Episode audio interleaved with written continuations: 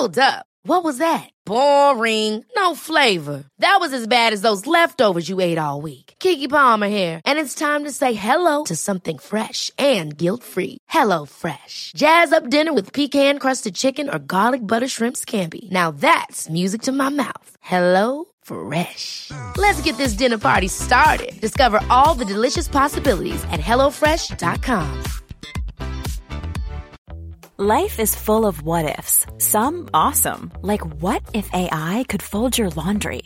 And some, well, less awesome, like what if you have unexpected medical costs? United Healthcare can help get you covered with Health Protector Guard fixed indemnity insurance plans. They supplement your primary plan to help you manage out of pocket costs. No deductibles, no enrollment periods, and especially no more what ifs. Visit uh1.com to find the Health Protector Guard plan for you. A word of warning this podcast contains discussions that some listeners may find distressing or triggering. Please use your discretion.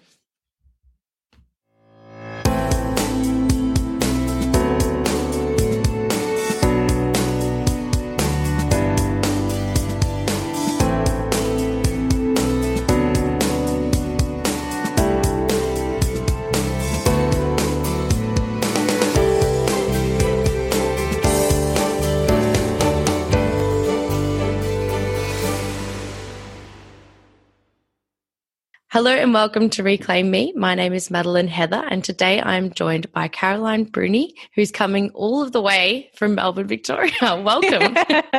you say that like we're so far away. We're probably like the next suburb over, but that's okay. it's cold in Melbourne, Victoria today, and windy. It is, it is. And I'm actually so happy. I haven't had anybody on from Melbourne in a very long time. So even from Australia, actually, I think. So it's so good to have you here um, talking to us today. Now, you're a newly self published author of the wonderful book, More Than One Thing Can Be True A Story of Survival. Uh, you are many other things. We heard a little dog when we started recording as well. You're a dog mum, you're, you're a million and one things. So, do you mind telling the listeners just a bit about yourself? Yeah, sure. Um, I think that's a really great. It's funny. The title of my book is "More Than One Thing Can Be True," and man, do I live and breathe that title. Um, I I call myself a multi passionate because I have so I guess what I'm probably most well known for is um, I'm an entrepreneur so I run a lifestyle management business called Organized Curate Design. Um, we pretty much just help busy people action things on their to do list. They outsource to us. That's what we do. So and I guess if anyone kind of Googles my name and probably tries to find my book or something, they'll probably find a whole heap of articles about how to find you like a life assistant and uh, outsource your life admin. So I have created a whole business around that, and that is probably what I'm most known for. But my passions lie in lots of different places. So I'm an artist, um, so I paint. I, as you've just heard, um, also just recently self-published a book. I'm also a model, so I do. Um, I often have people like, "Did I see you at Coles?" And I'm like, "Yes, I'm on the Coles poster, or no like way. in random, in really random places, or like." Yeah, um, Harris Scarfe magazines or Hair House or just, or like on a commercial that you're just not expecting to see my face because it's out of context. So that happens occasionally. Um, and I'm also a parent and wife. So I've got two children and um, yeah, probably other things as well. But they're the things I'm probably most known for. That's amazing. You're such a multifaceted person. I guess we all are. And it's so true. I mean, you know, that book and your story obviously is only one part of your life, one facet of your life. And it has ripple effects on the rest of your life as as do many other things. But I think sometimes we can really get lost in the story of this is a survivor and not fully see that this is a multifaceted person that has a family, that has friends, that has jobs, that, you know, mm. is pushing and you're a badass. So how good is that? And I can see, are these your artworks behind you? Yeah, there are a few paintings behind me. Um, so in it was funny, I didn't paint I had painted for like 20 years or something. Well, not 20 years, like maybe a little bit less. So I hadn't painted since high school. And um, in lockdown, in we were talking about lockdown before, the never ending Melbourne lockdown, uh, my youngest son needed um, some art supplies and we just didn't have anything at the house. And I was like, this is stupid. You're doing remote learning and we don't have anything. So I was like, I might just get some canvases and some paint. And my husband has admitted to me that he had this moment where he was like, everyone painted in high school. This is going to be hilarious. Like, you know, what on earth is she doing? Um, and the only canvases I could get were like huge. So the ones behind me are really small, but I've got these really big ones in the other room. And so these massive canvases arrive and paint and everyone's like, what is going on? And I just locked myself away for hours. I was finding that I was watching way too much. It was probably when Tiger King was out. So like way too much Netflix and eating too much food. And I was like, I've got to get away from a screen. So I started painting again and then I just fell in. I think I made like 30 pieces in 2020. So um, people started wanting to buy my art, and I was just sharing on socials. And I was like, this is really cool. But it was hilarious because my husband and my kids had never seen me paint. So they just thought it was like going to be a thing. And then they're like, oh, you can actually paint? I was like, yes, I can. I wasn't joking. So yeah, I love it. It's, um, it's been really fun. I haven't had as much time of late. Writing books takes up time and running businesses takes up time, but I've got a piece that I actually want to work on soon. So I'll bunker down this winter and do a bit more painting. Absolutely. I mean, we're hitting winter solstice, so we're getting to the the you know the pinnacle of um, yes, darkness, and almost. you know I think being able to let your yourself kind of out you know there's mm. so many things that you do and even the writing the book and doing things like this can be for joy as well but when you don't have an obligation behind any of it in any way it's mm. actually something purely for you so it's great to see you like making that time for yourself and and letting that creative expression i guess come out yeah and i think that was the part that i loved the most and I guess that kind of segue, segues really well. It was interesting. You said something before about um, how you know survivors are more than one thing and and whatever else. And and it's really interesting because i've only just in the last well definitely since releasing my book which only came out a few weeks ago um, i've only just claimed that part of my story publicly. So all of the other things that i've mentioned so far are all the things I put in neon lights. Um, I was really conscious for a really long time, and I speak of this even in in my memoir that I worked so hard to make everything as shiny and bright as possible because I didn't actually want anyone to know that there was this dark underbelly. And if I could just keep doing lots of really cool things and being a perfectionist and doing all of those what I now know to be at times really numbing um, and quite addictive processes. And perfectionism is very much often, you know, a double edged sword when it comes to numbing around trauma. Um, but yeah, I'd worked my ass off for years and years and years, just going, okay, next success, next success, next thing, next project. Um, so it's interesting now that I've kind of brought everything home again and made everything quite holistic because I can. I think even if we had spoken 12 months ago, I might have just mentioned like one of the things that I did because there was almost this embarrassment of, uh, I don't want to show off or uh, whatever else because I can only focus on one thing at a time. And um, there was this real risk of just showing too much of myself because if anyone found out, you know, it would be really hard to process because I had worked so hard to create such an image for myself that was so shiny and it was all armor. So, yeah, it's really it's it's, it's actually really comforting to just sit and go, okay, these are all the pieces, um, because that's a really vulnerable place to be in, but it's true and real, which is a wonderful mental state to be in. And it's also giving you some kind of acknowledgement, I guess, as well, that you're working your ass off. You're doing all of these different things. And, you know, the reaction of most people, 99.9% of people, is going to be like, what about us? Like, how amazing, how,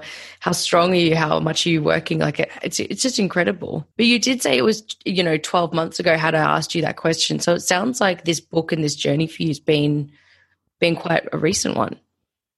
Yeah, it has. Um, so I guess to share the the kind of part of the trauma that that most people are like, or anyone that's not read the book and uh, maybe has known me for a while but hasn't read the book. Um, so I experienced childhood sexual abuse um, at the hands of my father, um, and that happened for four years when I was between the ages of ten and fourteen.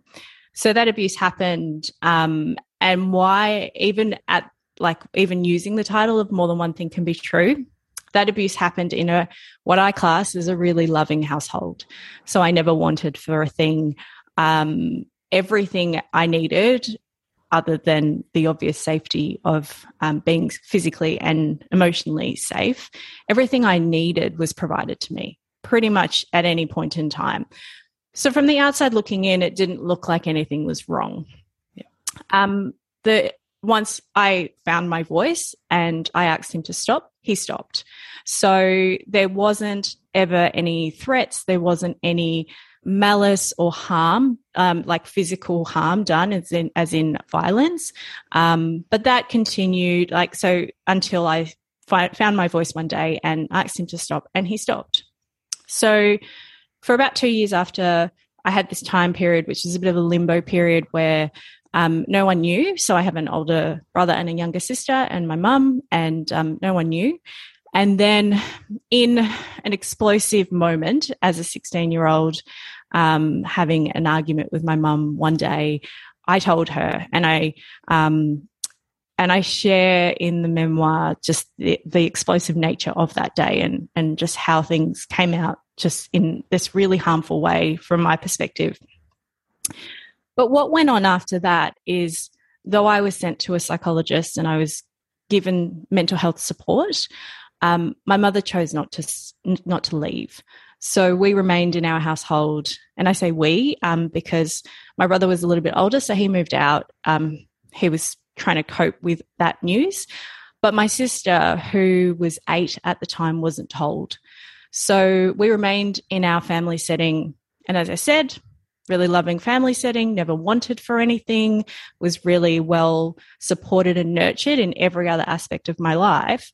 So we got to a point where that just continued and continued and continued, and we just kept playing happy family as such. So that went on. And to be honest, it went on until I was 37. So I'm nearly 40. Um, but at the start of 2020, I probably didn't pick the best year considering we were just about to walk into a pandemic. I didn't know this at the time.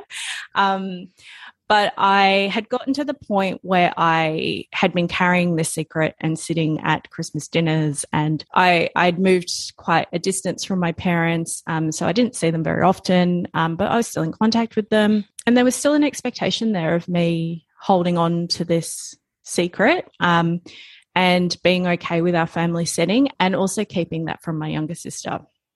Now, in a lot of ways, I kept that from my sister to protect her. I kept that from her to make sure it didn't happen to her and also to give her a life that I had always wanted.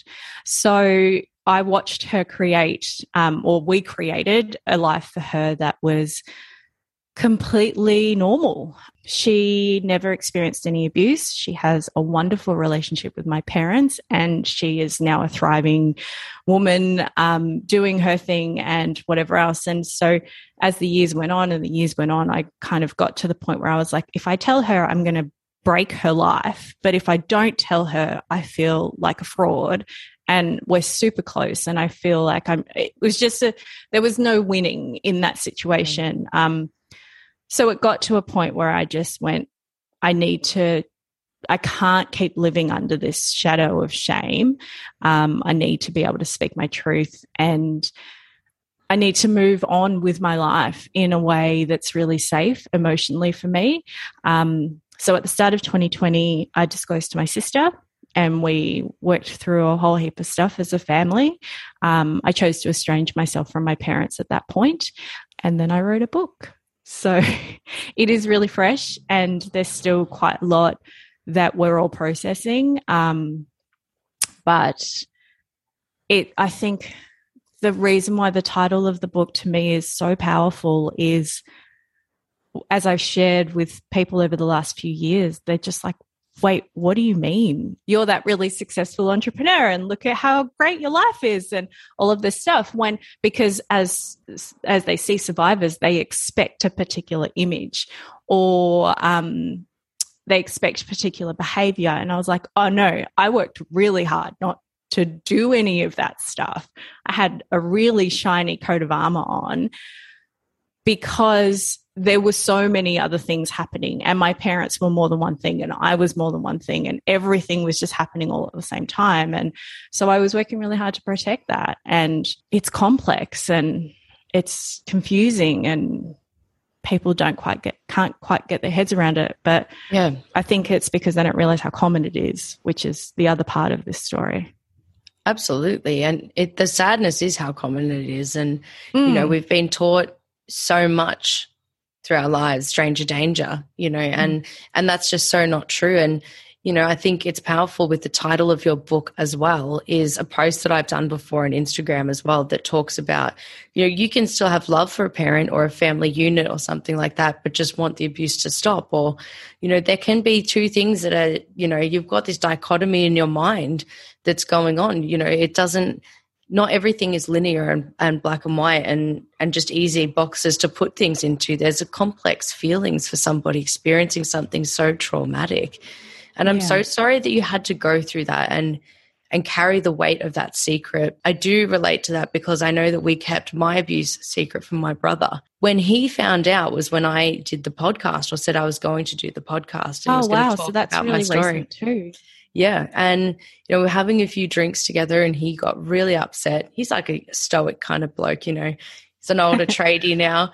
And he was really upset and just said, like, I never knew. I never knew. He's like, I always knew something was going on, but I never knew like what was going on. And he harbors a lot of guilt for being frustrated with me, I guess, at times for my behavior. Yeah, because he or, didn't know. Yeah. So how old was he when when the abuse happened? Uh, he would have been 12 when the abuse happened. So, um, yeah, that was kept very much a secret. And he wouldn't have found out till he was 25. So, you know, lived most of his life with this secret. But we never spoke about it. I mean, it was the same thing. It's shrouded in such secrecy because mm. you don't want anybody else to know. It's a family secret, but you don't talk about this secret at the dinner table. It's not like it's just literally not spoken about ever. It's taboo. We don't touch it. We don't go there. So you said that your siblings were still in the house and, and your brother knew because he was older. Your sister was younger than you.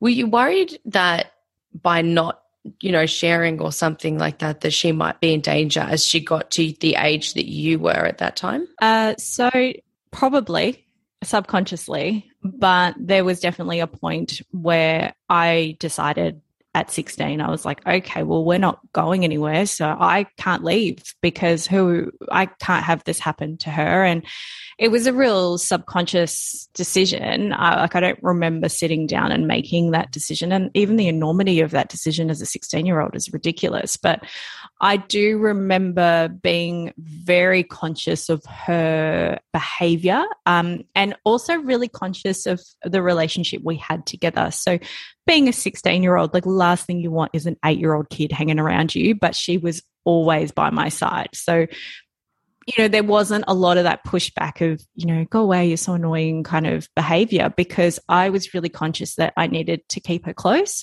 and I needed her to trust me.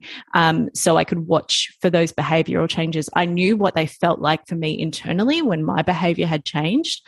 So I was looking out for that in her. And, um, you know, I would offer that she could sleep in my bed with me or she could, you know, just hang out with me. And I'd kind of, I was all like after the abuse, I was always a light sleeper. So I would listen out in the night to make sure that nothing odd was happening in the household.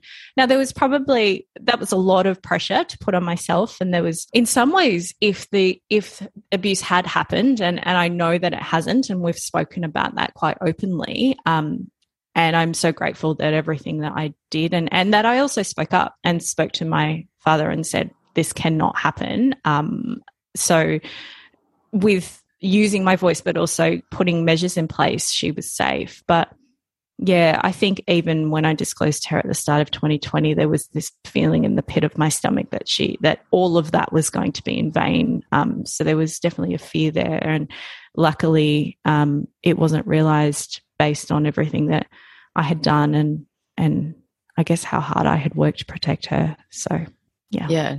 And you can hear that love that you have for her, mm. even in the way that you recount it now, how how passionate you are about keeping this person that you love so much safe. Like and what an incredible thing as a big sister that's so young to take on that responsibility, but to know that you know, you don't want that for her as well.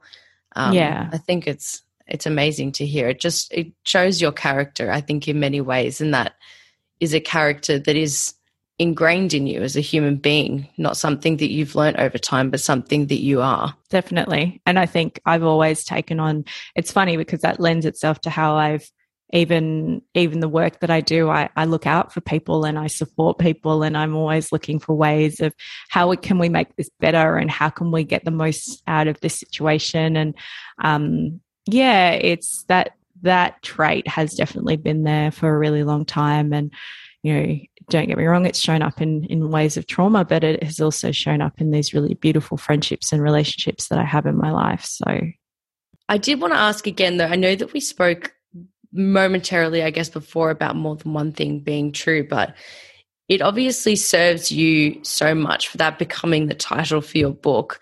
What was the process for you deciding that was the title? Has that been something that's really like rung true to you as you go through this experience of, of I guess, coming out with the abuse and and starting this new version of a healing journey? Yeah, definitely. I think for me, there there was probably a point where I felt like almost like I was gaslighting myself, like in my own head. So there would be days where I would consider disclosing or uh, having a conversation or whatever it was going to be because the the disclosure to my sister was definitely the biggest biggest challenge. Um, and there was just this elephant in the room that like we all knew, but she didn't know. And yeah, and that, and then I have my own children and, and extended family and a range of other people. And so there was just always this, you know, secret that some people knew about, but most people didn't and, and whatever else. And then, I always, um, I'd worked really hard, as I said, shiny neon signs all over the shop, trying to distract people. Rightly so, like all things I'm really proud of and successes and things that I've worked really hard for. But I'm conscious that I, uh, that there's doing something to like 90% so you can just deliver and there's doing something to 102 because you just can't get it wrong because you're so scared that someone's going to go wait a minute what's over there? and like pay attention to something else. So there was definitely an element there that was trauma based but in that thinking and in that process i would often have these thoughts where i would go well wait people are going to say well you know, it can't have been that bad because your father gave you away at your first wedding. Um, I've been married and divorced. Um, we can talk about that later, but um, we, you know, or like look at all these photos of you sitting at Christmas dinner or at birthdays, like next to your dad, and like, but like it can't have been that bad or whatever, whatever horrible thing my brain would tell me. Um, and I'd kind of go, well, wait, no, these things can coexist. And they have because I'm living proof and I have the photo evidence of my childhood, all the wonderful things of my life that coexist in amongst my abuse and trauma. So, yes, whilst the abuse was happening, I was also, you know, doing extracurricular activities and I was winning awards at school or I was having birthday parties and we were cr- creating family memories together. And those two things are true. And so it was almost like a letting go and accepting that once I accepted that more than one thing can be true and there was no linear and there was no black and white and my you know, though I um, don't in any way, shape, or form excuse my father's behavior or, um, you know, discount any of the abuse and trauma that I've experienced, I'm also really conscious that there are elements of him that are good and that he can be good and bad at the same time. And and some survivors won't agree with me and i totally understand like we are all walking our own journey and all processing this in our own way. And i have full respect for however anyone else needs to process their own trauma and and process how they view their perpetrator. I get that. Um, but in my case, I'm very, very conscious that there are more than one thing more, there is more than one element to my father. There is more than one element to my mother because that's also a complex part of this story. So my mother is a beautiful, intelligent, capable woman who is incredibly successful, who has made decisions that I don't agree with. And she also can be more than one thing. And I think that's also the relationship that people find the most complex because we have been really close for a really big part of my life. And so the friends and family that have known me and have been quite close, they're like, but wait a minute, how did these two things? I was like, well, of course, like, you know, most people want a relationship with their parents, especially their mothers as as women. Um, and I wanted that, but I was sacrificing a lot to have that. And then I made a decision to no longer sacrifice that, which meant I couldn't have that anymore. And and that's a choice I've made to estrange myself and and that's where I am in my healing journey. But in the same breath, I have to acknowledge that in so many ways she's an incredible mother, but in others she has failed. Um, and she is also more than one thing. Now that also lends itself to me in the sense that some mind you, I think as survivors, the one thing we don't judge is when and how we speak. I think we all understand that that is a very, very complex part of this equation. Um, so I don't think there's any survivors out there going, why did she take so long? And why didn't she do whatever? Because we all get it.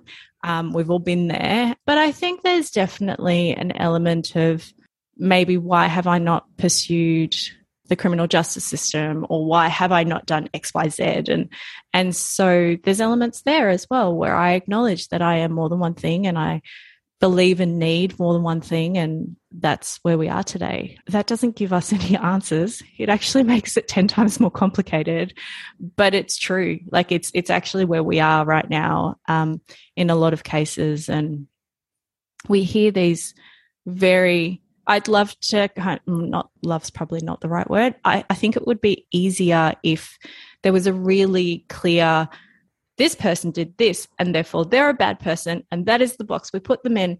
And then what if alongside doing that they raised a million dollars for cancer charity can we still call them a like i don't like this is just such a really obvious kind of example and people go oh but and then you get stuck and you go oh so here's my hypothetical for you and you're stuck how do you think it feels like living in this body and doing this every day? So yeah, it just it flows. It doesn't give me answers, but it flows. Absolutely, and you know, even some of the most you know more prolific offenders that have existed, like uh, Jerry Sandusky, who's an acquaintance, nice guy offender, who raised millions and millions of dollars for youth organizations. Now, obviously, on the flip side, he was abusing many of those children, but he's mm. probably saved and put into college hundreds of them as well. Mm. So, yes, there's wonderful things he's done. His motives, that's not, I don't know. But at the same time, I understand that because it's so contradictory. And that's the thing. I think each survivor is such an individual in what they want, what's healing to us, what's self serving to us, um, what's helpful. What isn't helpful is asking people, why not this? Why didn't you do that? That adds itself to victim blaming, and I don't mm. like that. You know, me getting a conviction in my case was only led by the fact that I was a child and I didn't have a choice. Mm-hmm. The, the, the and also the that, occurrence of events. Like I've listened to your first episode, and and there is a very clear sequence of very clear, safe adults who did their job and did things the right way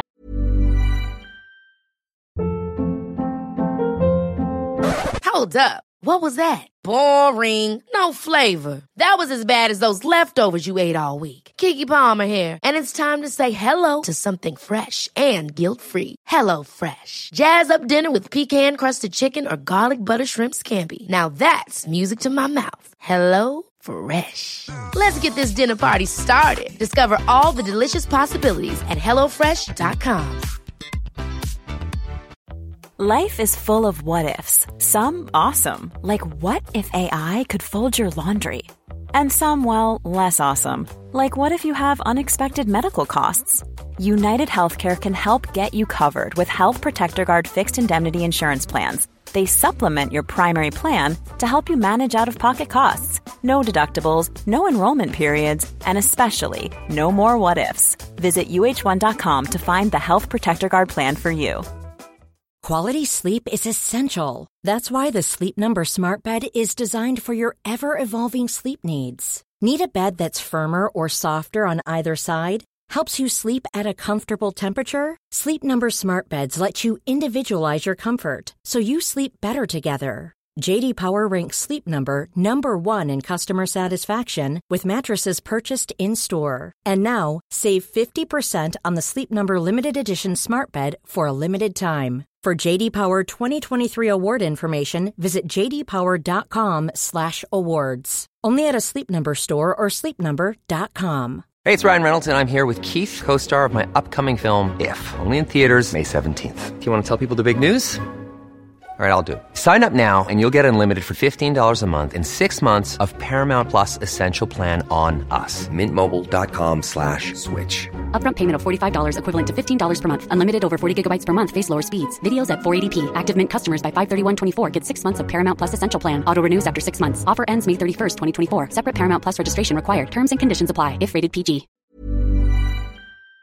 Okay. Based on a point in time when not many people have that sequence of events so yeah. clearly stated.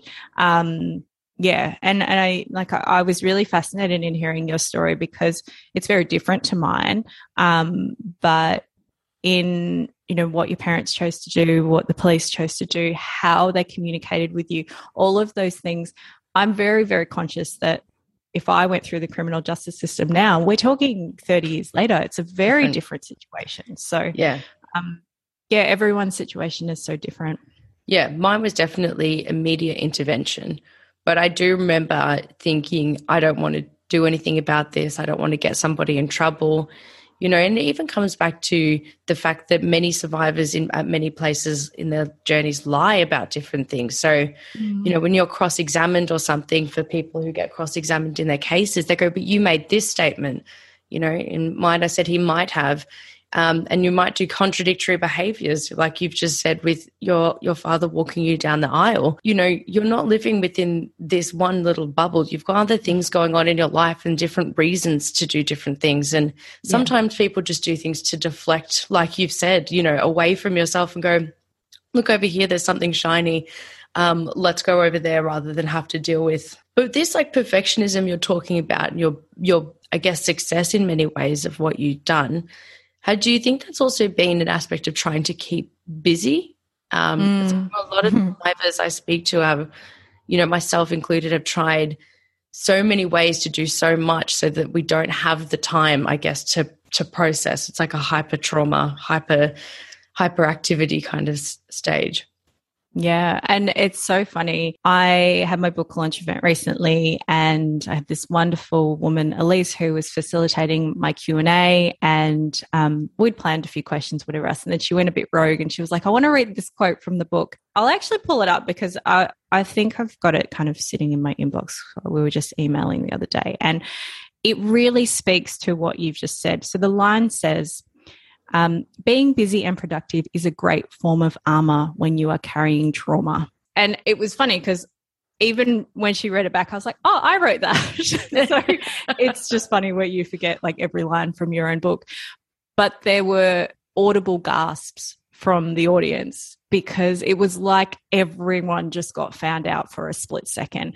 And some people use that in different ways. But I had talked just before she re- she decided to read this quote. I had said, yeah, as a teenager, I drank and I tried drugs and I did all those things because, and especially right at the peak of the abuse and mm. then the trauma after telling my mum and us not leaving, I was right in there in the thick of it. So I was trying all of these things to numb and deflect and do all of that, which is what we expect of victim survivors. It's what Hollywood tells us they're supposed to do in all the movies. Like we see that behavior. And don't get me wrong, I understand that those numbing techniques are there because they're kind of, in some ways, the easiest ones to access, but they're not socially acceptable.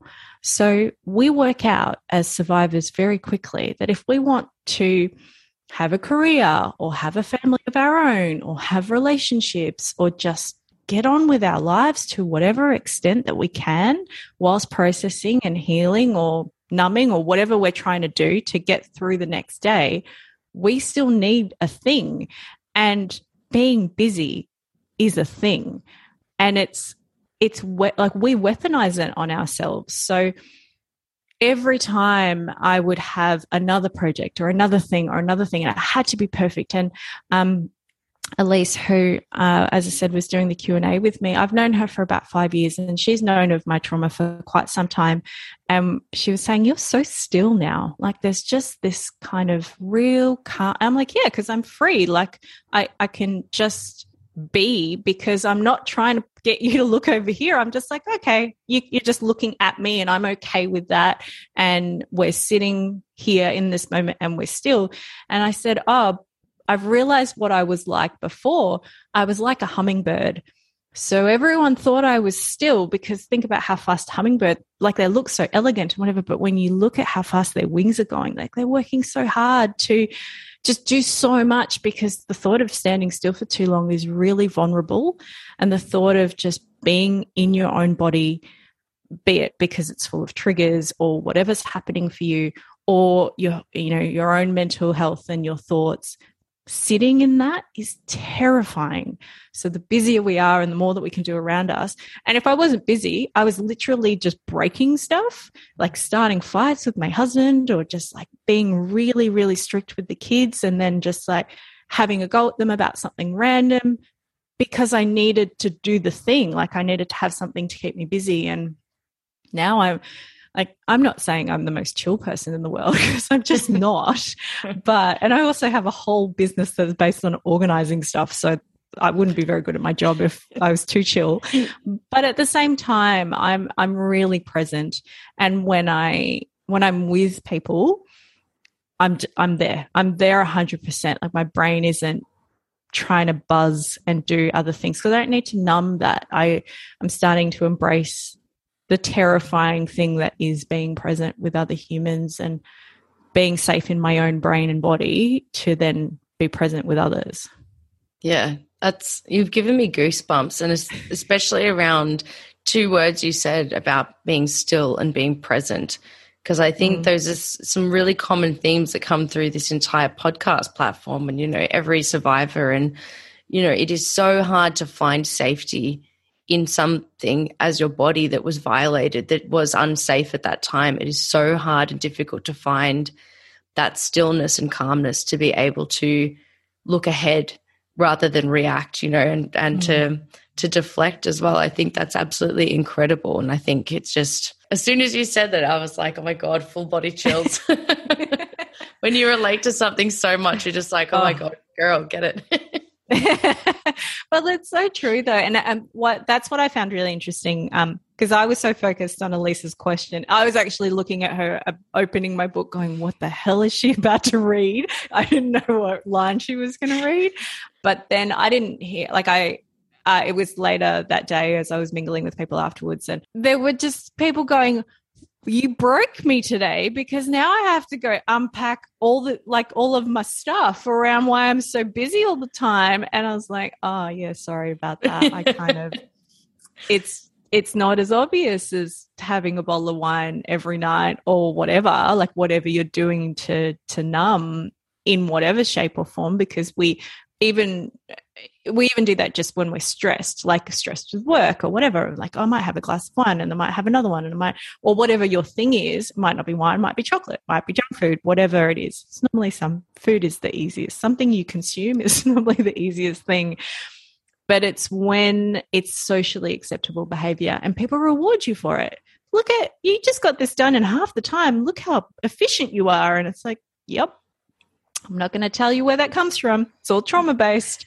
Um, and I've started saying that to people that I, I can throw those jokes around to a handful of people and they're like, oh, okay. Like my whole business is probably based on trauma somewhere deep inside. And yeah. That's a bit terrifying. We won't put that on our slogan. We'll just, um, yeah. But it's, it's, and being aware of it is really important because it means that when especially even with my clients, when they're willing to sit still for long enough, I can go, okay, so I can see the busy work and we'll get that list done, no problems. But what else is going on? And they're like, oh crap, she did that thing where she looks straight through me. um, and we're not talking about life admin anymore, and we're talking about human to human. And I think that's, I, I'm really grateful that I have this gift now that I can share with people because it doesn't matter what what you've experienced. We've all we've all had a moment where we've frantically kept ourselves busy because we didn't want to feel the moment Absolutely. And I like that you've rephrased that as well in terms of being busy isn't always working and being productive. Being busy can be, you know, those toxic behaviors that we talk about being, you know, with, which we see in so many people with trauma history, um, especially child trauma history, alcoholism, drug abuse, things like that. You know, mm. I've gone through my share of just binge eating when I really don't, if I've got nothing else to do. and I've, I've exhausted all options, you know, mm those are the things as well. And it, it is a horrible thing to have to sit there within yourself sometimes. But once you get to that point where you can be still and present, life feels different. And your you experience of others also feels different.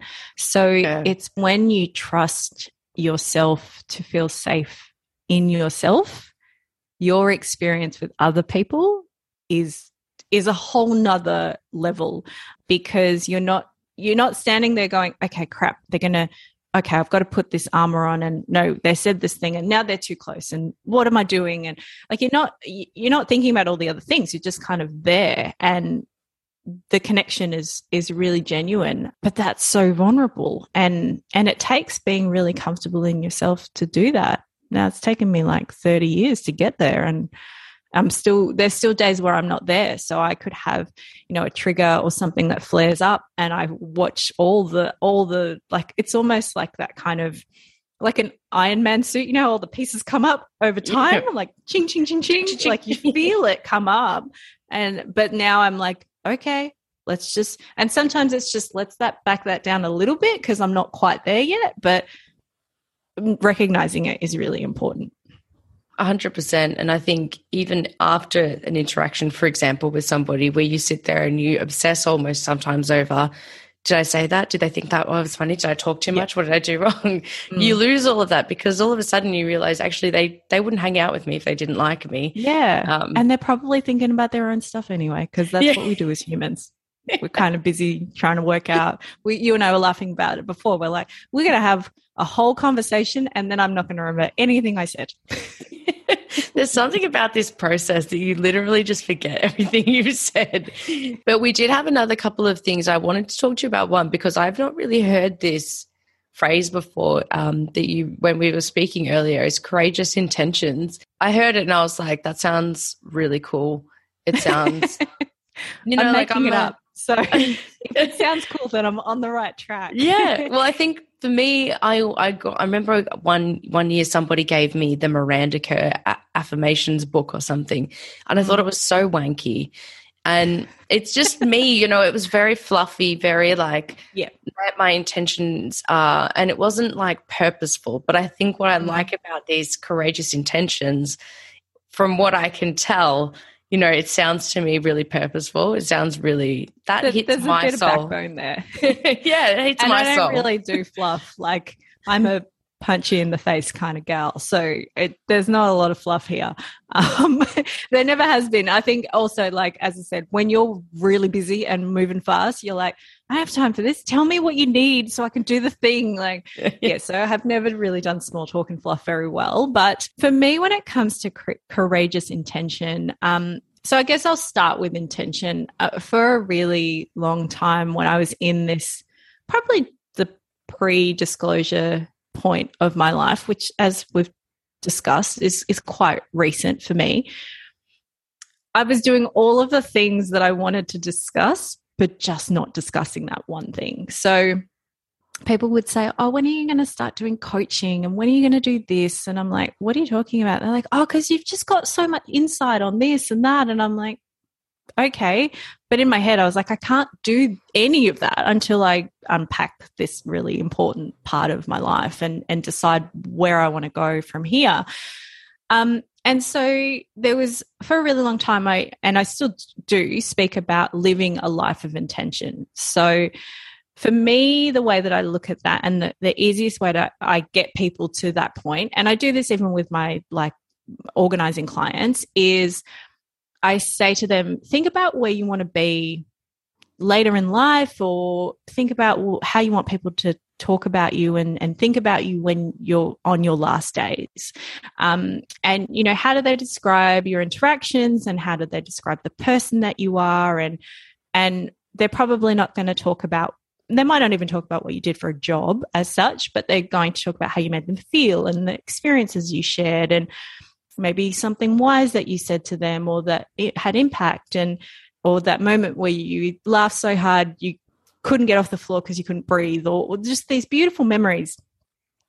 And then if we take that feeling and we bring it back to today and we go, okay, wait, what if it was to all end tomorrow? What am I doing today to have those things? So I take my like uh, most people I speak to, but definitely my clients, and I say, okay, we're talking about all the nitty gritty life admin stuff. Great. Let's get that stuff done because that's just admin and now let's think about life as a whole because you have you know your friends and your family and, and the people that you want to connect with and how can you do it intentionally? How can you make sure you're living your life with intention and so I very much live like that. And I only say yes to the stuff I really want to do. I only, um, and it's very much even now to the point where I've decided who in my family I still have relationships with because I'm like, no, these people don't align with my values. I don't feel like I'm my safest, best self when I'm with them or in their company. I need to put some boundaries in place there um, and then how I parent with my children and all of those sorts of things. And and I'm really comfortable in saying that worst case scenario, something terrible was to happen tomorrow. I'm really confident that the way people would speak about me tomorrow is the same way I would want them to speak about me when I passed or in my 90s or whatever. So that's kind of where that intention piece comes in and and for a really long time I'd been framing it as a life of intention but of late, especially since writing my memoir and since sharing my story and having more and more conversations, I was like, no, there's something missing here. There's there's another piece because all of that sounds great in theory. Like I've just explained that to you, and you can kind of do that in your head. You can go, okay, well, what do I want, and who do I want around me, and what, are, blah blah blah blah blah. You can do that stuff in your head, but to do it takes courage. Yeah, and that's where those two intercept. So to put boundaries in place takes courage. To say yes to the things you genuinely want and no to the things that do not serve you takes courage. To tell someone that you love them every day or however often you need to or want to takes courage because it's vulnerable. And so I've realized that I've been saying this stuff for a while and it's all great, but there wasn't that that clincher, that that bit that I was like, what's the missing piece? And I'm like, it's courage because it takes courage to do these things. So yeah, it's taken a lot of courage to get to where I am in the last few years. Um, and I was almost there. I just had to do the biggest, hardest part. But even every day I wake up and I go, okay, because I could, I could just pick up the phone and go see my parents. Um, I could go back to Christmas dinners and that would probably fulfill a part of me that wants to belong and wants to have a family and wants to do all of those things. But it takes courage to live in my values and it takes courage to make certain decisions that I know align with who I want to be and who I, how I want to be remembered. So that's what, to me, courageous intentions means. Absolutely. I think that's incredible. And even just with that last example, we often say, like, don't do anything that doesn't serve you. But I think the way that you've just framed that part of being like, I could do these things, I could do these things, but it's not aligning to what I want, what I intend for myself, what you what you want to emulate for your children. Like I think that's just such a wonderful way to phrase it that I've never heard before. And I yeah, you're right. It has this bit of backbone to it because it's like, you know what? I'm just gonna have to bloody do it. I'm just gonna have to yeah. I've just gotta I've got to take the leap here, you know. And I'll give you mm. one example and is there such a little thing? So on Facebook, I've I've clicked tentative to an upcoming uh, old friend's birthday party. Um, and she said some really hurtful things to me. And, you know, we've gone to this stage and I'm like, you know what? I, I actually don't think that this is serving me anymore. I don't think this is repairable anymore. And I think in that while you were just sitting there and I'm like, I'm just You're like, I'm done. I'm just gonna I'm either gonna delete it because I don't want to be mean. But I'm like at the same time, I'm like, I'm just not gonna go. Because it's not Yeah. going to serve me. I'm going to panic about it for days. I'm going to be stressed Mm. about it. I'm going to be worried. I want, you know, I want to enjoy myself. Maybe she won't enjoy herself. Like, and it's so true. But, you know, to do that is going to be a big statement. To do that is going to be a big thing to a lot of people to, Yep. to actively not do those things. Yes, it does. It does. It does take courage. But at the end of the day, that's putting yourself first. And you can't show up, I believe, for other people properly that you want to and live the life that you want to if you are too busy worrying about everybody else instead of yourself. Yeah. And the thing is that, yeah, there might be that split second moment where, be it because you decline the invite or, you know, at a point in the night where she realizes you're not there or whatever else. But as I said before about when people are only really thinking about their own stuff, she'll be pretty busy doing her thing. Like she's not going to really at the at the time, and maybe afterwards there might be a conversation or whatever. But it's also um, boundaries are there like for a reason, and they're there to protect ourselves. But the hardest part is enforcing them. Like, and we have to do that. No one else is going to do that work for you. So Yeah. you've got to identify what the boundary is to protect your mental health, your self care, your your um your own values, whatever it is that the boundary is in place for. But then you've got to hold the line, and you've got to hold it, and you've got to hold it. And every time those those opportunities, or some people just try to barrel straight through them, you have to go no. Um, and then if you're not at your best, it's then, and this is probably I've I've found this is definitely one of the hardest things for survivors. It's then that you have to have your trusted people hold the line for you. Yes. And that is for me one of the hardest parts because I was the I'll do it myself and I'm the only person that's protected me all this time and no one else looked a- after me and so now my poor husband has to well not as much anymore I'm getting better at this but like he just had to put up with the whole I'll just do it myself and I don't need your help and it's it's fine. Um when now I'm like I'm exhausted and I'm working on some stuff at the moment so I need you to hold this line firm. And when that person calls I need you to take my phone and say sorry she's not taking calls today. Yeah. and that's such a huge trust to let someone support you. Um, but it's kind of another theme of my book where I talk about the positioning of how we support people. And I specifically say I want people to walk beside me. And I give clear examples of the difference between ahead of me, behind me, just kind of floating in the ether. There's lots of different examples of what that looks and feels like and has done for me as a survivor. Um, but in that support, you can, when you've got the right people around you, they can also help you hold your boundaries in place. But most of the time, it's us having to do that. Yeah. And I think there's two things to that like boundaries, interesting. I've never thought about it this way, but you know, you've got boundaries that are self enforced, like, you know, I'm not going to go and do that thing. I'm not going to whatever. But then you've also got your boundaries where you don't allow certain people to act in certain ways. So you've got this like positive um, in one way and positive in another way kind of boundaries that you've got to set. So you've got to kind of grapple with the things you can control and you can't control. And I always go into that, you know, circle, the things in the circle that I can control, the things outside Yeah. of it that I can't. And that's where my mind just went then because I was like, it's so, you know, when we talk about boundaries, and I think as survivors, a lot of the things that people post about is quite generic. Mm. So it's interesting thinking about what the actual application of that is. What does that mean to me? Mm. Um, but having people that you trust, I think, is a difficult thing to find as well for survivors because, like we've spoken about, you're in this stage of like um, hypervigilance constantly, which I think Mm. is, you know, it's exhausting. You're in this fight or flight stage. You're All trying to do everything, smoke and mirrors. Um, and then, you know, this self doubt, this limiting belief, this number of different traumatic things, I think in many ways stop you from thinking that anybody has the ability to support you as mm. well. Not just that you're willing to give up that control in many ways. Is that something yeah. that you have found, or, or what was it like when you kind of decided to let that guard down and and allow this the people that you love like that in your life to support you?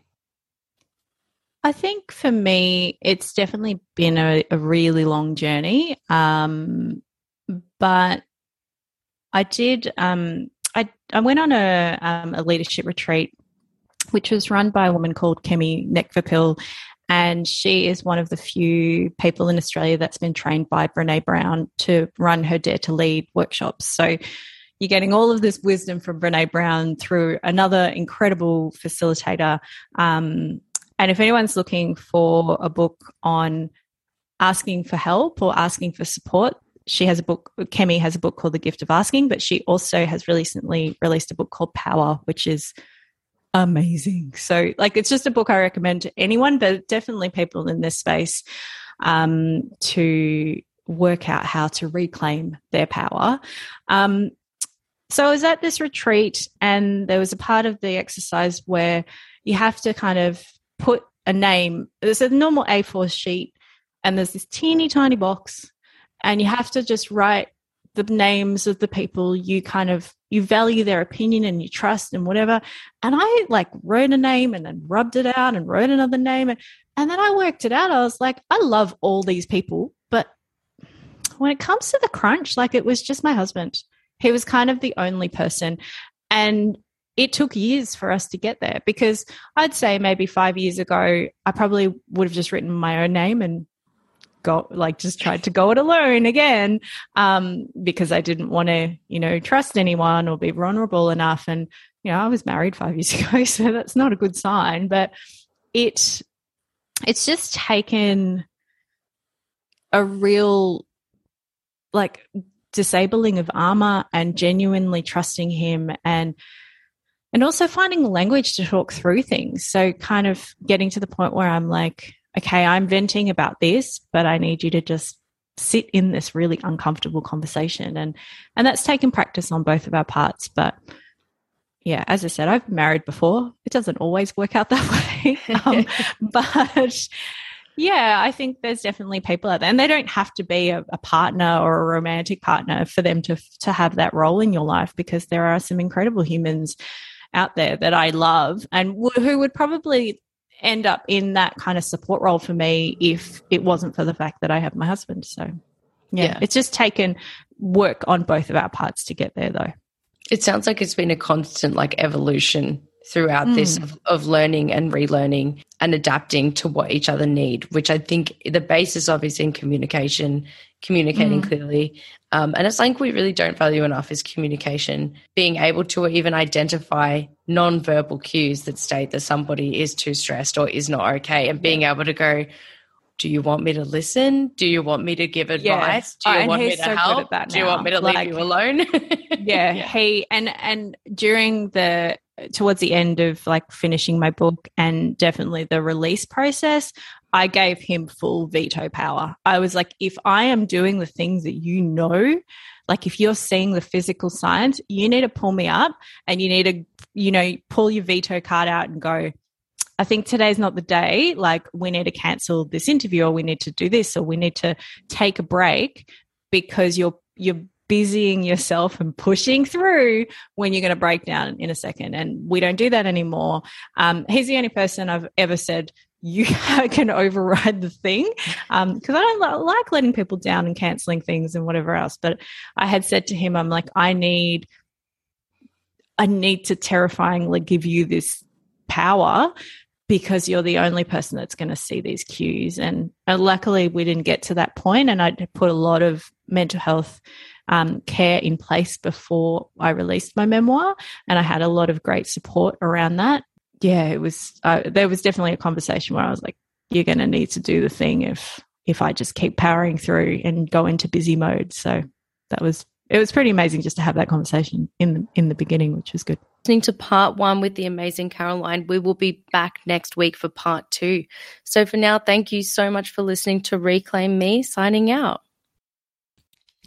This content may have been distressing or triggering for some listeners.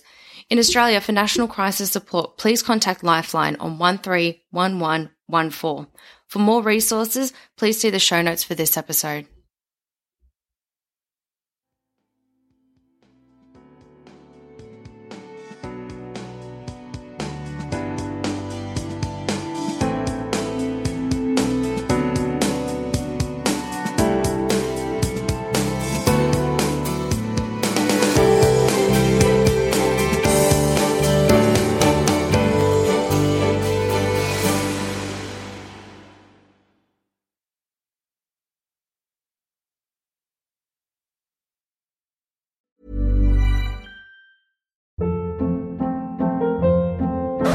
Hold up. What was that? Boring. No flavor. That was as bad as those leftovers you ate all week. Keke Palmer here, and it's time to say hello to something fresh and guilt-free. Hello Fresh. Jazz up dinner with pecan-crusted chicken or garlic butter shrimp scampi. Now that's music to my mouth. Hello Fresh. Let's get this dinner party started. Discover all the delicious possibilities at hellofresh.com. Even when we're on a budget, we still deserve nice things. Quince is a place to scoop up stunning high-end goods for 50 to 80% less than similar brands. They have buttery soft cashmere sweaters starting at $50, luxurious Italian leather bags, and so much more. Plus, Quince only works with factories that use safe, ethical, and responsible manufacturing.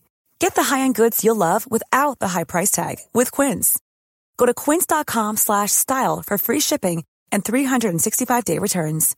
Imagine the softest sheets you've ever felt. Now imagine them getting even softer over time. That's what you'll feel with Boll and Branch's organic cotton sheets. In a recent customer survey, 96% replied that Boll and Branch sheets get softer with every wash. Start getting your best night's sleep in these sheets that get softer and softer for years to come. Try their sheets with a 30-night guarantee. Plus, get 15% off your first order at bollandbranch.com. Code BUTTERY. Exclusions apply. See site for details.